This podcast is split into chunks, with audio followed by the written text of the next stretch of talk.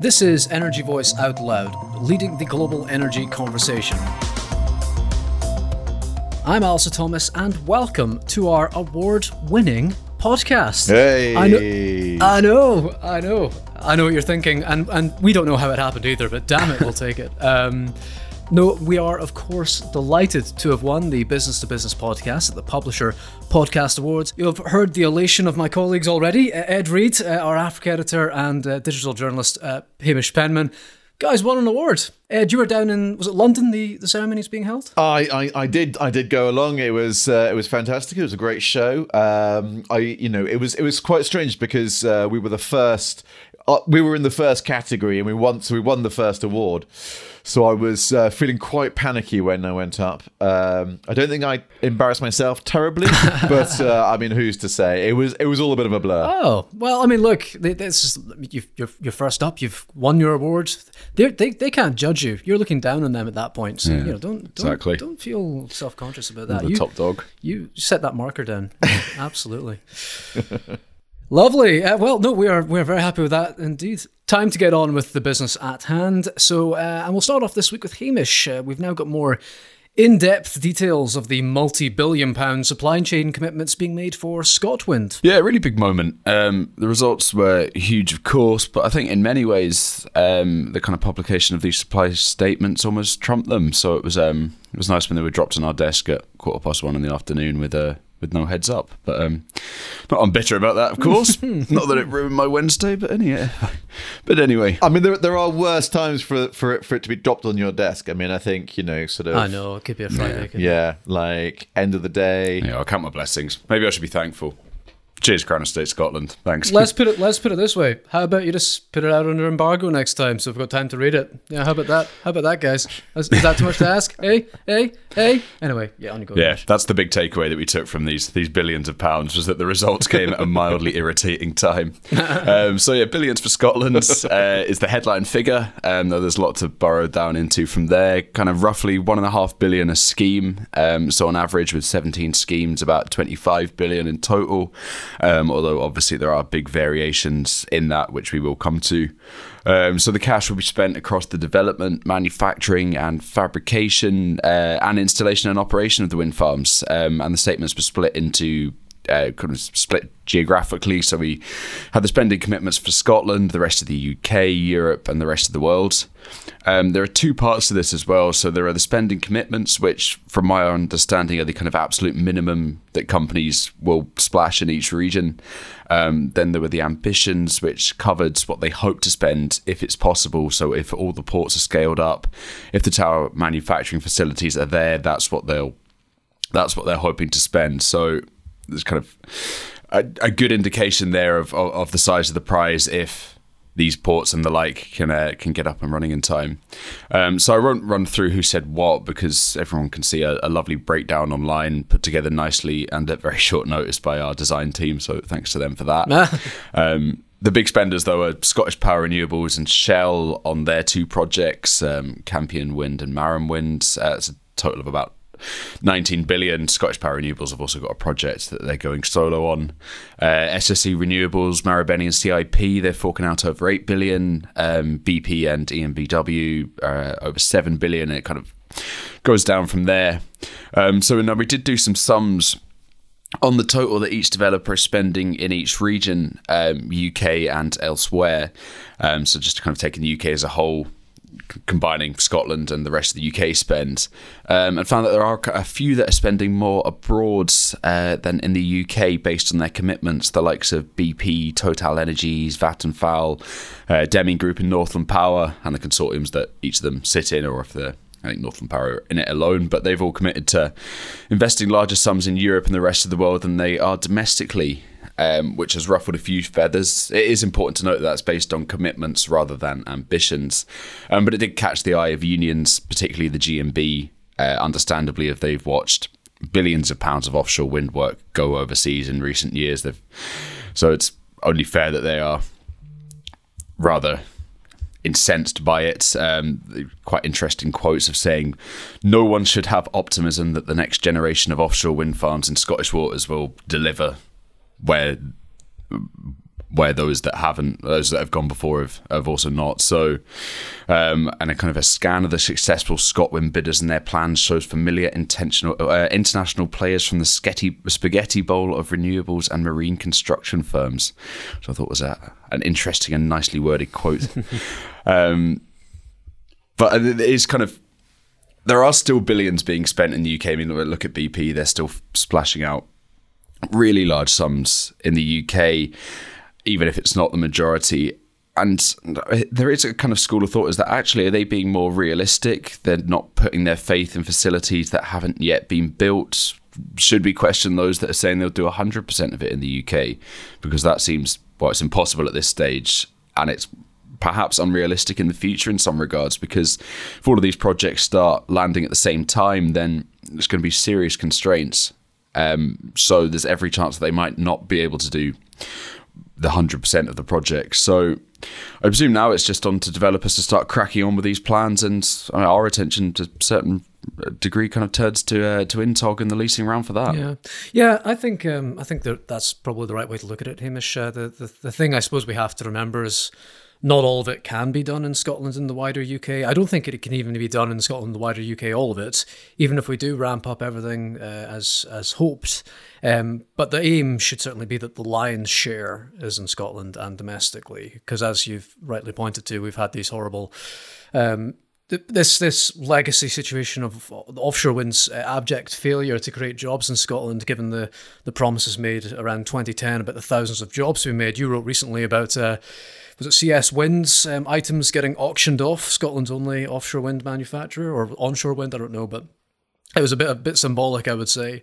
Um, yeah, noted as well. Uh, Colin Palmer of of Crown Estate Scotland saying that you know these ch- these are amazing ambitions, but you know should not underestimate the challenges in delivering those um, and and getting the ports to work together to ramp up their capacity. Um, and you know, I think I think the fact that this is going to be a massive challenge to get that lion's share shouldn't be underestimated.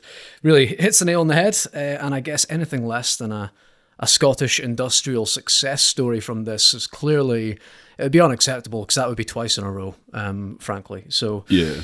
And that's we'll what that's that's what Michael Matheson said as well when he was speaking at Scottish Renewables conference. He said to a room full of industry bigwigs, if you don't deliver these green jobs, then your industry will be deemed a failure by government, by by the public. So, really, kind of put that's his the, job as well, though. yeah, well, I mean, yeah, total abdication of responsibility from him. But let's remember that. Yeah, but I mean, I suppose, I mean, just I mean, I suppose just looking at the sort of the, sort of the government plan side of things. I mean, I think you know with the with the you know they they made it really clear with the ten point plan, didn't they, that part of the thing is is is about an economic transformation, and I think you know it's about how do we you know sort of get those jobs and and and sort of revitalize the economy to kind of move forward and. Uh, I think you know you, you just you know the sort of the, the, the net zero with, with with no jobs with no sort of economic returns would be I mean, it would be kind of a failure for for the, for the country, wouldn't it? Mm-hmm. Yeah, no, it would.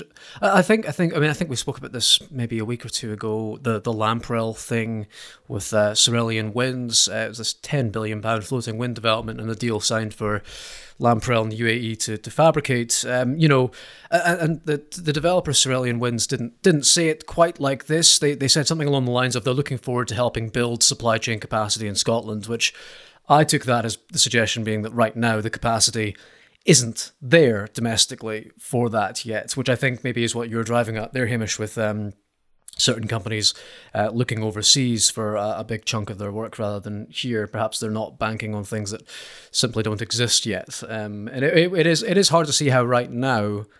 And there are, you know, there's there's certainly uh, turbine factories being built. I think in in in uh, North northeast England, and uh, you know we have uh, capacity being ramped up in the Cromarty Firth as well for uh, the towers. But right now, hard to see how we can accommodate that without a massive ramp up. So yeah, I think as you say, Hamish, turning to see how that actually develop its develops itself in the coming. Uh, in the coming, well, hopefully years, months, years. Yeah, I mean, it was quite interesting. I thought that Ocean Winds were one of the developers who said that they're going to do all of it in Scotland and the UK, but also were kind of at the centre of that story last month where they've sent all these contracts to to Lamprell for for fabrication for their Moray um, West farm should it should it kind of get up and running. So hopefully they are kind of banking on now that, that, that it's going to be there. And I suppose for these projects that in the port of Cromarty Firth and the like and Ardersier that are promising the hundreds of jobs, now that they've got this commitment in writing, hopefully that will give them the assurance they need to, to press go on these projects and to start securing that investment that they'll need to get these these yards up and running. I, I suppose it kind of was already there in the fact that we knew that there was at least going to be a lot of money spent in Scotland. But now that we've got that headline figure of 25 billion, then that's a pretty good one to take to investors. Indeed. Indeed. Okay, uh, we will leave uh, ScotWind there for now. And next up, Ed is going to be talking about his impressive pipeline, Steady. Energy Voice and Bracewell present Neo 2, capitalizing on new energy opportunities in the Middle East. The energy transition will need to harness an array of new technologies, with solar PV, hydrogen, and storage all playing a critical role. These three industries each have their own merits and challenges, but are certain to attract substantial capital and create significant opportunities for the global supply chain. In 2021, Energy Voice presented the first in our NEO series, which focused on the US market. On Wednesday, the 18th of May 2022, in association with Bracewell, a leading law firm renowned worldwide for its unique depth and experience in energy, we are delighted to present a follow up virtual event focused on new energy opportunities in the Middle East.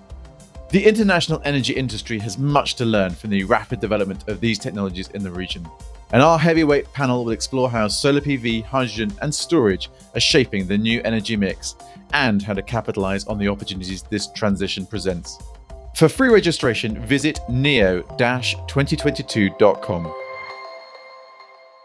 Okay, uh, I'm finished partridging all over the shop. Uh, Ed, what are Worley bragging about? Uh, yes, so it's it's quite an interesting project uh, that feels incredibly far fetched. But with all these things, you know, when you're like, that will never happen, it will. It, it, it seems impossible, but it, it there's a sort of a, a a real sort of fascination about these sort of grandiose projects. So essentially, uh, Worley, the engineering company, has, has been uh, commissioned to carry out a feed uh, study into a proposed offshore gas pipeline that would run from Nigeria right round to Morocco.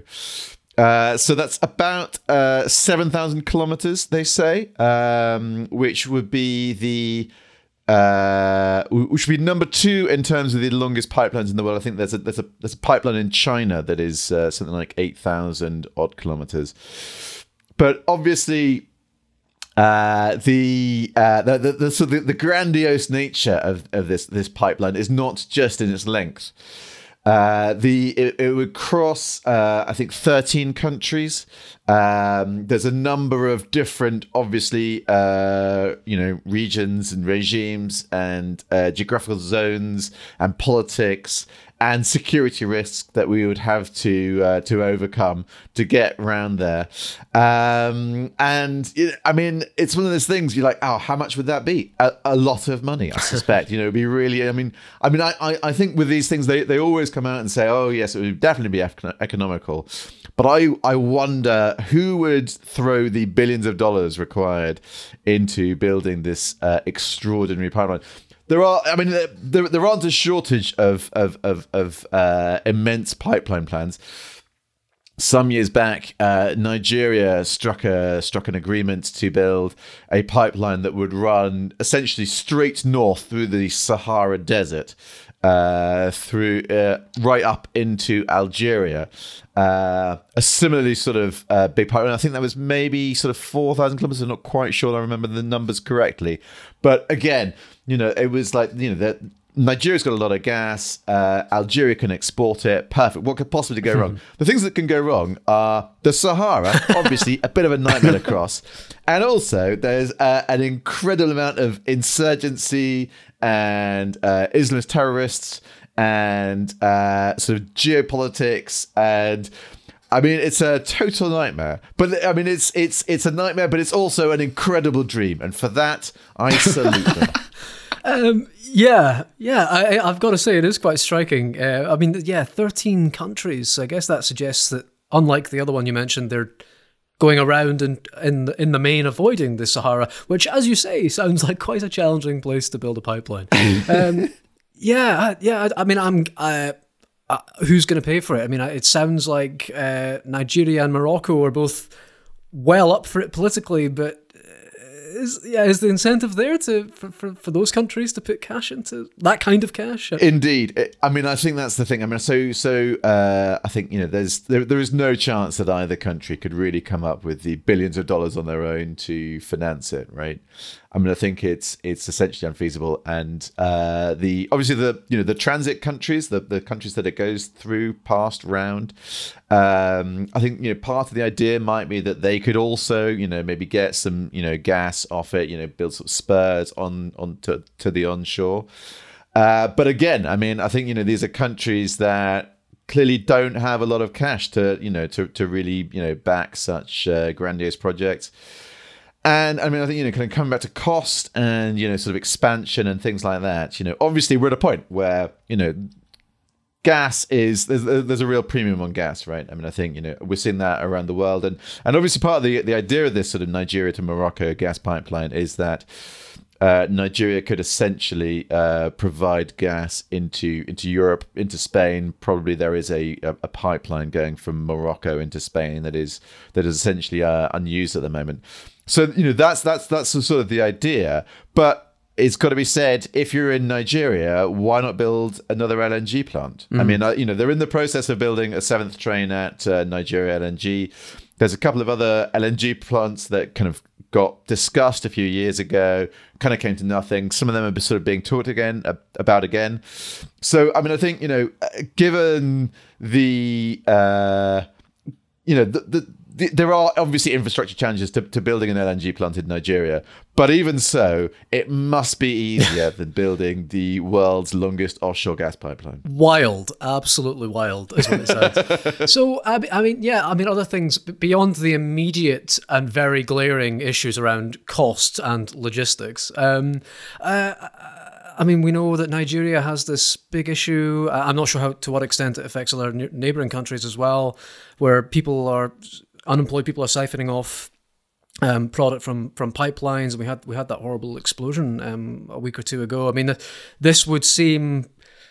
I hate to say it, ripe for that kind of activity if they were to build something like this. Is that a fair assessment? Yeah, I mean, I mean, I think you know, uh, I mean, I suppose you know the thing about gas pipelines is that you probably can't really tap into a, a gas pipeline and, and, and siphon the gas off in quite the same way that you can with oil and obviously that was a you know which does seem to be the, the kind of the continuing problem that Nigeria has.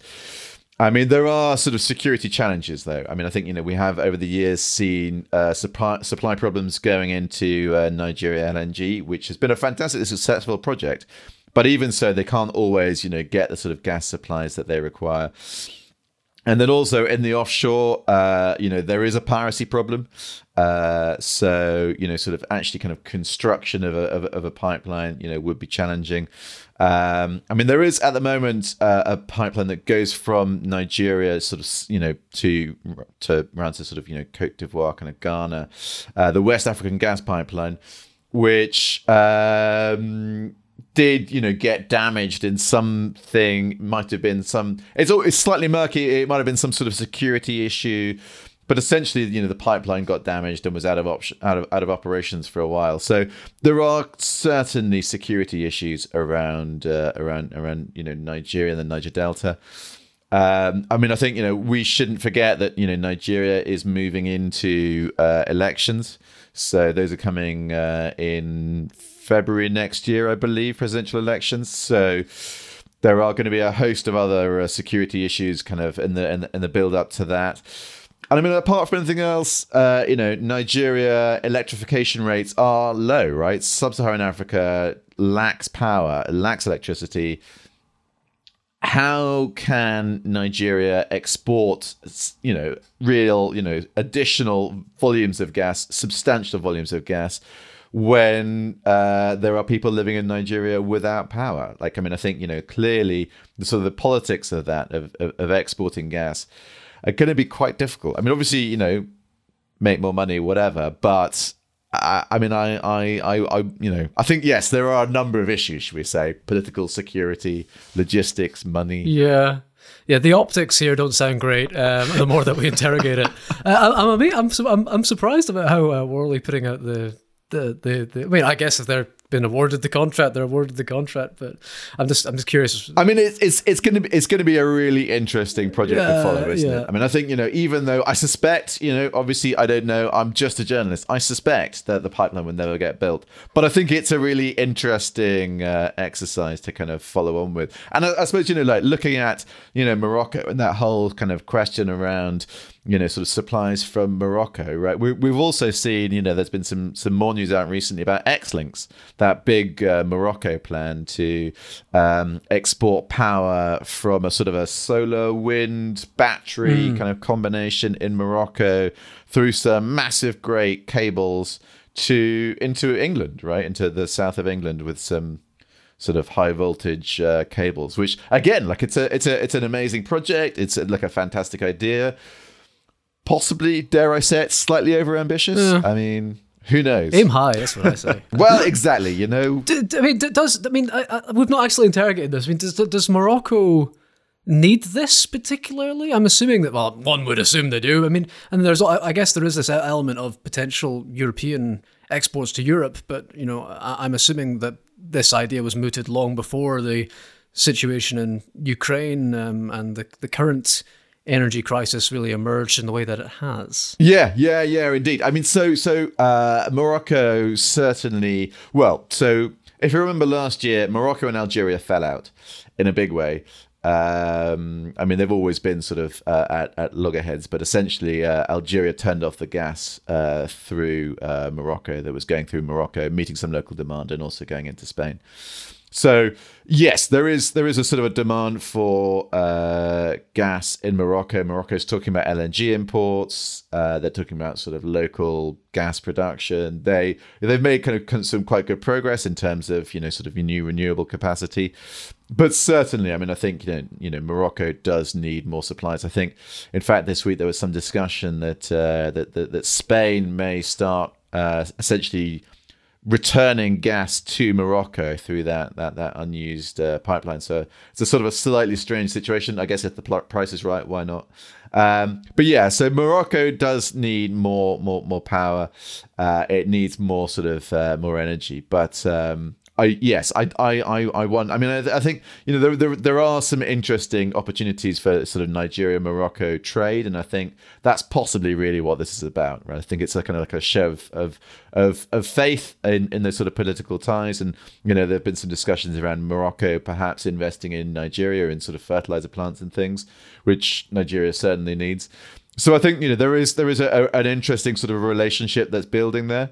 Um, and I think you know there's uh, also a sort of a, an interesting kind of competition between Morocco and Algeria. You know, obviously they hate each other. Nigeria seems to have signed up to supply both with these grandiose pipelines. Uh, will both pipelines go ahead? Definitely not. Will one pipeline go ahead? Probably not. uh, but you know, there there there, there is uh, there, there's a lot of um, interesting manoeuvring going on. Okay, okay. We should have more segments where we talk about things that just don't happen. aren't going to happen. Put that on the That's- list. But I mean, this is the thing. I, I would say, you know, uh, uh, my my my uh, track record for predictions is terrible. uh, so I am more than happy to be proved wrong. I would love to see this go ahead. It would be fantastic and amazing. I fear it will not, but you know, I'm going to keep my fingers crossed. Okay, okay. Well, I think one way or the other, we can certainly expect more Ed Reed bylines on this particular topic uh, going forward. okay, so, well, thanks, Ed. Uh, and next up, I'll be discussing the internet phenomenon that was Dexter the Cat last week. Energy Voice presents Invest ABZ. Join us as we lead the conversation on Aberdeen's future as Europe's energy hub. This hybrid event, taking place online and at the Chester Hotel in Aberdeen on Thursday, the 26th of May, looks to answer the question why Aberdeen? We'll showcase the innovative leaders and businesses that make investment in the city's future a compelling proposition, covering topics such as technology and R&D, talent and skills, growth sectors and opportunities, and the future of oil and gas in Aberdeen. Our expert panels will share their vision for the city's evolution in a net zero world, and we'll celebrate the people, skills, and technologies on our doorstep, exploring how that local expertise leads the way in the UK and globally. Whether you're part of Aberdeen's diverse business community, an investor considering greater involvement in this thriving market, or a representative of local or national government, Invest ABZ will provide essential insight into the region's potential. For free virtual or physical registration, visit investabz.com.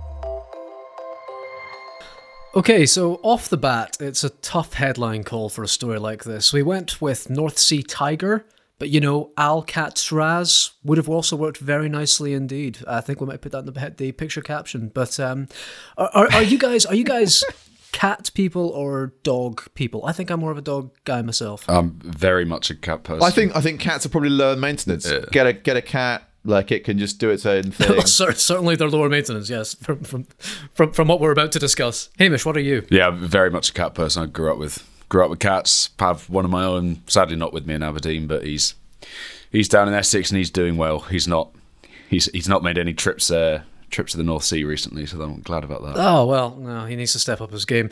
Um, yeah, so uh, well, both of you will be will have been charmed by this story. In that case, uh, it, it, emerged that uh, a one-eyed black cat had managed to get on board a North Sea platform, the Buzzard platform, operated by CNOOC. I don't know if anyone else reported that it was that platform actually, but we had it anyway.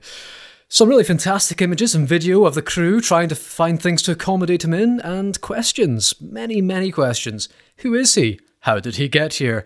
And I don't think anyone might have guessed the twists and turns to emerge in the intervening hours kind of following that. So it's a, it's a real cat and mouse game. Oh, come on now. Settle down. Settle down, Edward. Oh. Come on, we're just getting warmed oh up. Oh up. my gosh. Right, here we go. Uh, so the crew of Buzzard called him Cyclops, others called him Jack, don't know why, uh, when they found him, and someone sent me the safety observation report that was filled out offshore, which was amazing. I'm just going to read it out. Deck crew ran away as frightened of cats, so mechanical technician wearing correct PPE removed said item. Fantastic. An admirable example of the North Sea's first rate safety uh, uh, standards. So what first emerged was that Cyclops, or Jack, was in fact one eyed Joe, a stray who had been frequenting HMP Grampian prison in Peterhead for the last five years, apparently being fed by people there, inmates. Who knows? Uh, getting some scraps. Uh, he went to other parts of Peterhead too, um, so maybe that's where he got his food. I don't know. The prevailing theory is that he managed to get into a cargo crate from the logistics firm ASCO at Peterhead Port, which then took him via ship, obviously, to Buzzard. Uh, and I think that means he must have been hidden on there for at least a couple of days or a day or so. I'm not sure how long it takes, but that would be my estimate. So, yeah, so the crew found him. The Scottish SPCA was informed. They got him his very own helicopter flight back home. Uh, and yes, there's pictures of that. Uh, I mean, I don't want to be. I don't want to be a grump. No, right? please. But in terms of the carbon emissions uh, associating with airlifting a cat off a uh, a platform in the North Sea, bet you're great fun at parties, Ed. Can you imagine us doing that story? Here's the carbon emissions of the cat that went to. We should actually do it. That'd be amazing. But still, hanging your head Yeah. in shame. yeah, Dexter. De- Dex- Dexter's just ruined CNOOC's um, emissions targets for the next year. Yeah. um, where was I? Yes. So the, he, he got his very own helicopter flight back home. I think it was with. Um, ah, they don't call themselves Babcock anymore. Um, uh, offshore Aviation UK or whatever it's called now. Anyway, SS, uh, Scottish SPCA got him back. They scanned his broken microchip, and it turns out that he has another name and actually has an owner who reported him missing years ago, and he's Dexter the cat. And the owner, I think, was surprised, delighted, saying they never expected him back. So clearly, a bit of a wanderer, this cat. So yeah, that's the tale. And I don't quite know what to make of it. Yes, there's there's an admissions question there. Could it happen again? Won't someone please think of the poor deck crew who were afraid of said cat? I mean, these are the things we need to contemplate in this podcast. We have had um, animal appearances in the North Sea before. Um, an owl, I think, some years ago, a, a massive owl, uh, got onto one of the platforms. I'm sure the I dare say there's quite a few mice and rats and that some some of the platforms. Um, and then yeah, you you'll you'll often find subsea footage of you know killer whales or sharks and things of that nature. It goes on, but yeah, an incredible story. Yeah, a lot, lot of moving parts to it. Um, there are a few few questions on it. I mean, the fact that this cat had been living quite happily at, eight, at the prison while its owner was presumably a matter of, matter of a few miles away. Did the prison not think to call the RSPCA to perhaps check the check the microchip?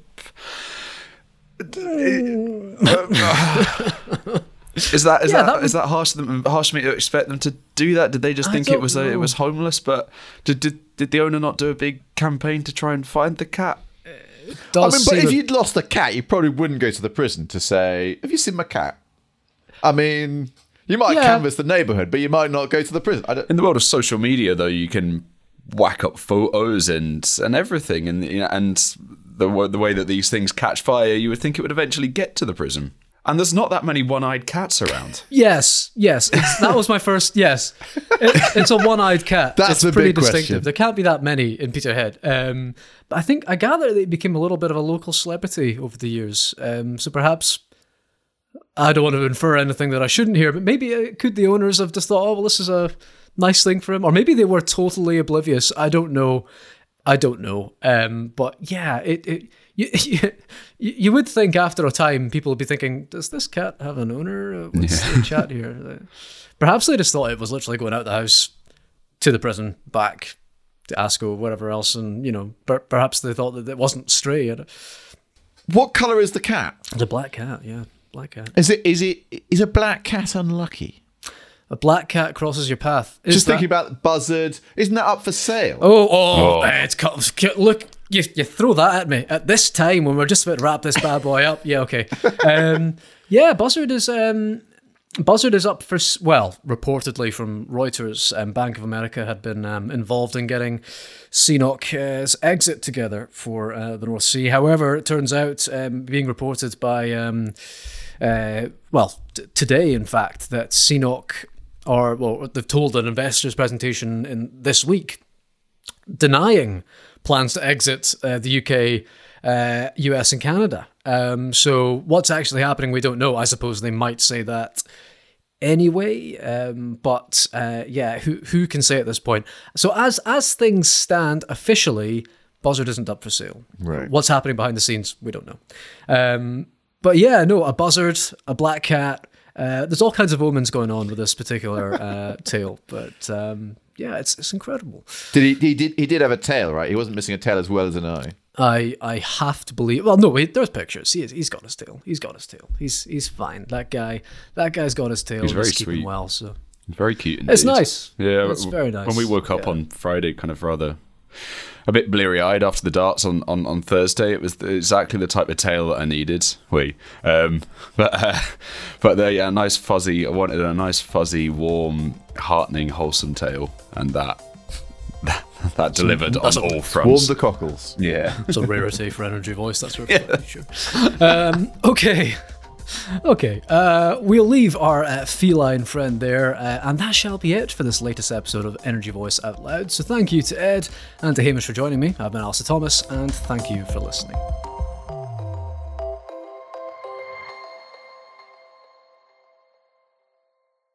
Out Loud is the podcast from Energy Voice, leading the global energy conversation. Bookmark and subscribe to energyvoice.com, sign up to our newsletter, and follow us on LinkedIn and Twitter for expert analysis and insight right across the energy sector. Subscribe to Out Loud on Apple Podcasts, Spotify, Google Podcasts, or wherever you get your podcasts, and please do encourage colleagues and friends to listen to Out Loud too. If you've enjoyed it, leaving a rating or review, especially on Apple Podcasts, helps others discover it too. Thank you.